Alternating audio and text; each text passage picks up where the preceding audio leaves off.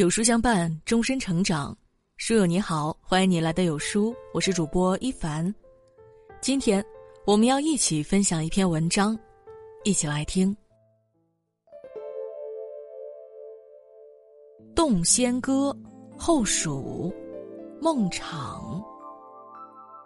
冰肌玉骨，自清凉无憾；背却灵宫恨出远。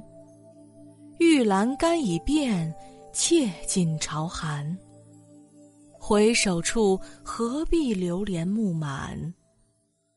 芙蓉开过也，楼阁香容千片，红英泛波面。洞房深深锁，莫放轻舟瑶台去，甘与尘寰路断。莫更遣刘洪到人间，怕疑似当时误他流软。二零一四年，成都市体育中心南侧，工人们正在施工，想要尽快完成体育中心的修缮。就在他们挥汗如雨的时候，挖到了一块大石板。他们没有想到。他们挖到的是一座一千年前的皇家园林，由此开启了一段鲜为人知的历史，重现了只存在文人骚客诗词中的一段传奇。这个地方叫摩诃池，在唐以前，这里是一整块平地。唐人卢求在《成都记》中记载。隋蜀王秀取土筑广此城，因为池。隋文帝开皇年间，蜀王杨秀被任命为尚书令，镇守蜀州。当年啊，杨秀为了营建成都子城，在摩诃池附近大量取土。由于用土量过大，摩诃池形成了一大片很深的洼地。杨秀转念一想。不妨把河水引入到洼地中，建造一个人工湖，并以这个人工湖为中心修建了一座园林。起先，这个人工湖没有名字。一位西域僧人云游至此，说了句“摩诃公毗罗”，这是梵语，“摩诃为大，公毗罗为龙”，意思是说此池广大有龙。从那以后，人工湖于是得名。摩诃池。随后的几百年里，蜀人的最高领导人不断的对摩诃池进行修缮，摩诃池更是闻名一时。到了唐代中叶，这里就成了成都最著名的风景区，无论是文人雅士还是凡夫俗子，途经于此必驻足游览，同时留下许多华美的诗篇。唐李太白有“登锦城散花楼，日照锦城头，朝光散花楼。金窗夹绣户，朱箔悬银钩。飞梯绿云中，极目散我忧。暮雨响三峡，春江绕双流。”今来一登望，如上九天游。所谓的锦城，就是成都。杜甫曾有诗：“晓看红湿处，花重锦官城。”这里的锦官城描写的就是成都。诗圣杜甫也为摩诃池写过一首诗。晚秋陪严正公摩诃池泛舟得西字。湍使风行久，船回雾起低。高城秋自落，杂树晚香迷。坐处鸳鸯起，潮清翡翠低。莫须惊白鹭，为伴宿清溪。要说让后世人对摩诃池心驰神往的人呢，是现代人们不太熟悉的后蜀的皇帝孟昶。他曾有一首作品，避暑摩诃池上作。冰肌玉骨清无汗，水殿风来暗香暖。帘开明月独窥人，七枕钗横云鬓乱。起来穷户寂无声，时见疏星渡河汉。屈指西风几时来？只恐流年暗中换。这首作品描绘的景象是，他与自己的贵妃花蕊夫人在摩诃池上避暑时相宴的情景。这首七言被清朝人收录到康熙年间编修的《全唐诗》中。然而呢？也有很多文人在编著诗词选集的时候，把它收录到词选中，说它的词牌叫《玉楼春》。这个词牌名啊，还有我们更熟悉的一个别称叫《木兰花》。纳兰性德词“人生若只如初见，何事悲风秋画扇”所用的词牌便是《木兰花》。那么，孟昶的这个作品究竟是诗？还是词呢？首先，就算它是词，词牌名也肯定不是《玉楼春》。历史上，《玉楼春》的格律的变革有很多，那所谓的变革就有点像当代的音乐，明明是同一首歌，但是不同人的编曲不同，给大家带来的感受也会有略微差别。然而，《玉楼春》的曲风无论怎么变，在第五句一定是押韵的。很显然。上面这首作品的第五句没有做到这一点。另外，说它是诗也略显勉强。自盛唐之后，文人们对诗的格律要求极为严格，而上面这篇作品呢，却有多处不符合格律的地方。想要探究这个秘密，就要来看看诗词的区别。初学诗词的人很难区分二者的区别。只觉得诗是相对整齐，而词长短句结合，参差不一。其实呀，这并非诗词的本质区别。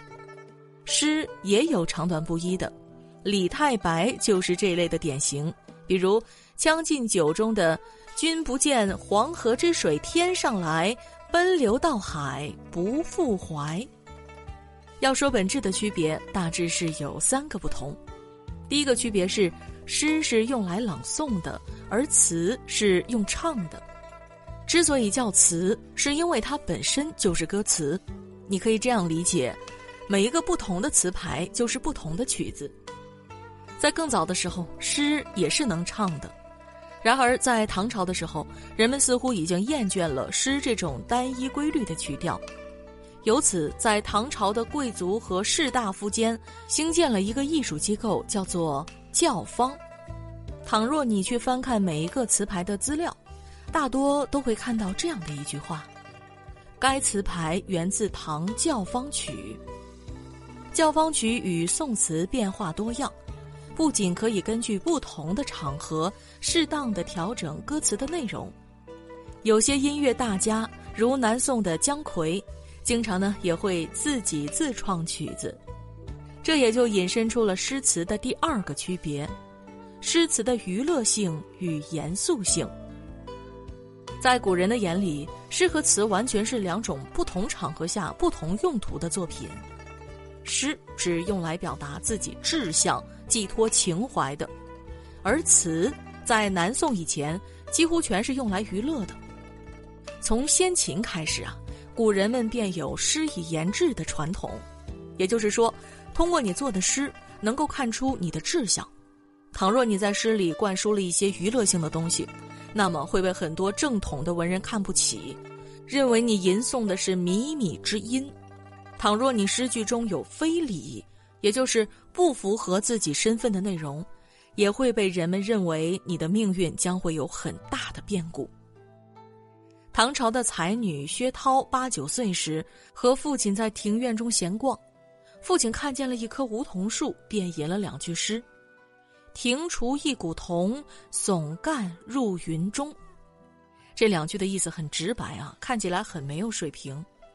在一旁的薛涛很快的接上了两句：“知迎南北鸟，夜送往来风。很明显啊，这两句比他父亲做的诗高超许多。薛涛的父亲呢，并没有因为薛涛的才华兴奋，反而忧心忡忡。在他看来呀，薛涛的诗句中有迎来送往的暗指，按照诗以言志的传统，日后的日子里很有可能沦落风尘。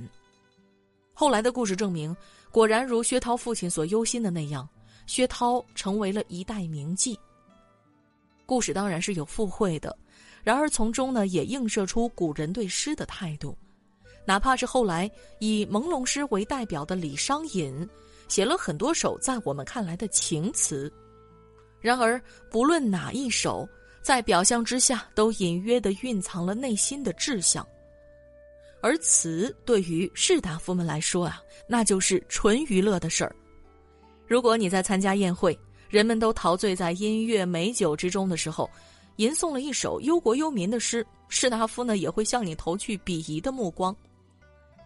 大约在北宋庆历年间，宰相晏殊组织了朝廷中的大小官员在他家的西园中赏雪，范仲淹、宋祁等骨干官员皆作词烘托气氛，同僚们其乐融融。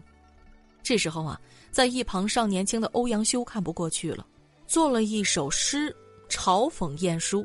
其中有四句：“阴阳乖错乱五行，穷冬山谷暖不冰，须连铁甲冷彻骨，四十余万屯边兵。”此时呢，北宋正与西夏交战，北宋这边大约出兵四十万与西夏国主李元昊交战，欧阳修就借着这首诗嘲讽晏殊：“您还是丞相吗？”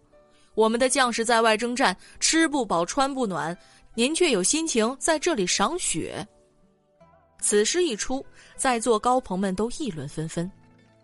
晏殊其实并非一个昏庸的宰相，可以说呀是文武全才。后来因为他担任枢密使，西夏对北宋的入侵才被抵抗下来。在朝廷中呢，他也是一位十分大度的领导，很少与人计较。然而此次他却忍不住了，说。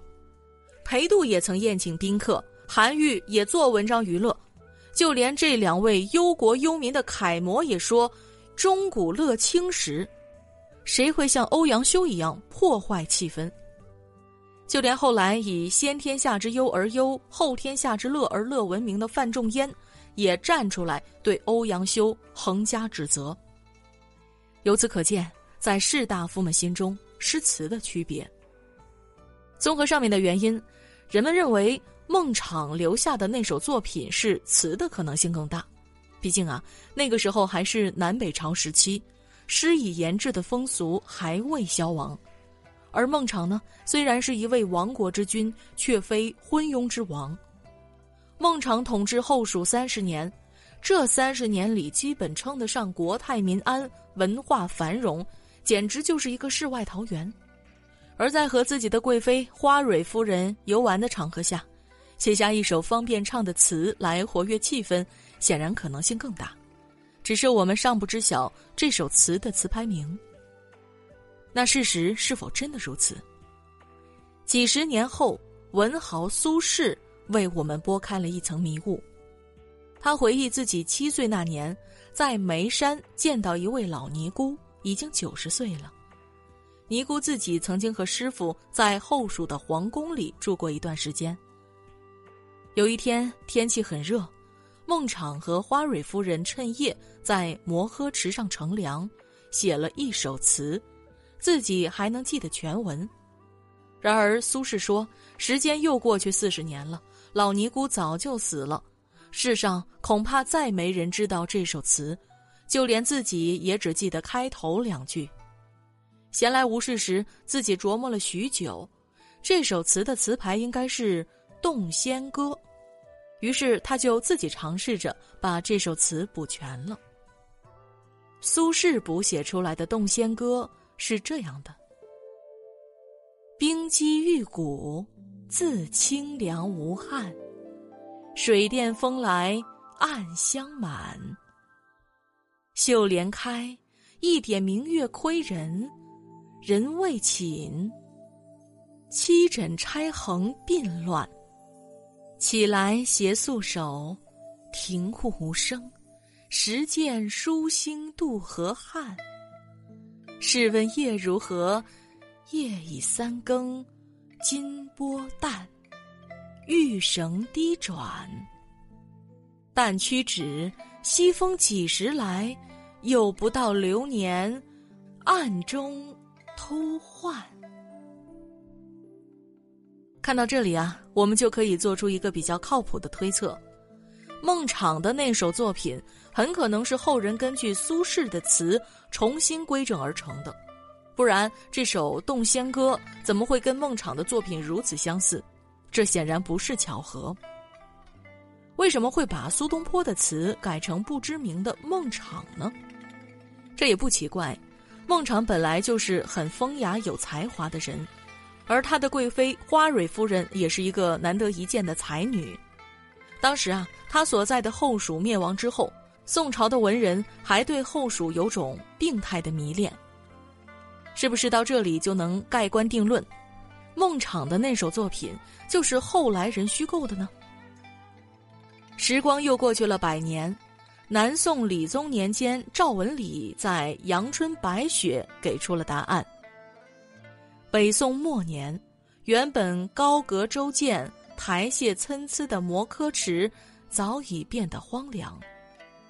蜀帅谢元明奉命开浚磨河池，挖出一块石碑，上面写着本节开头的那首词《洞仙歌》：“冰肌玉骨自清凉无憾，背却灵宫恨出远。”玉栏杆已变，妾尽朝寒。回首处，何必流连暮满？芙蓉开过也，楼阁香容千片。红英泛波面，洞房深深锁。莫放轻舟瑶台去，甘与尘寰路断。莫更遣流红到人间。怕疑似当时，误他流软。真相似乎从此大白。究竟赵文里《阳春白雪》中记载的这件事情是真还是假？据我们现有稀缺的史料，已经无从考证了。就不妨让我们暂且相信历代文人们为我们营造的这个曲折又美丽的传说吧。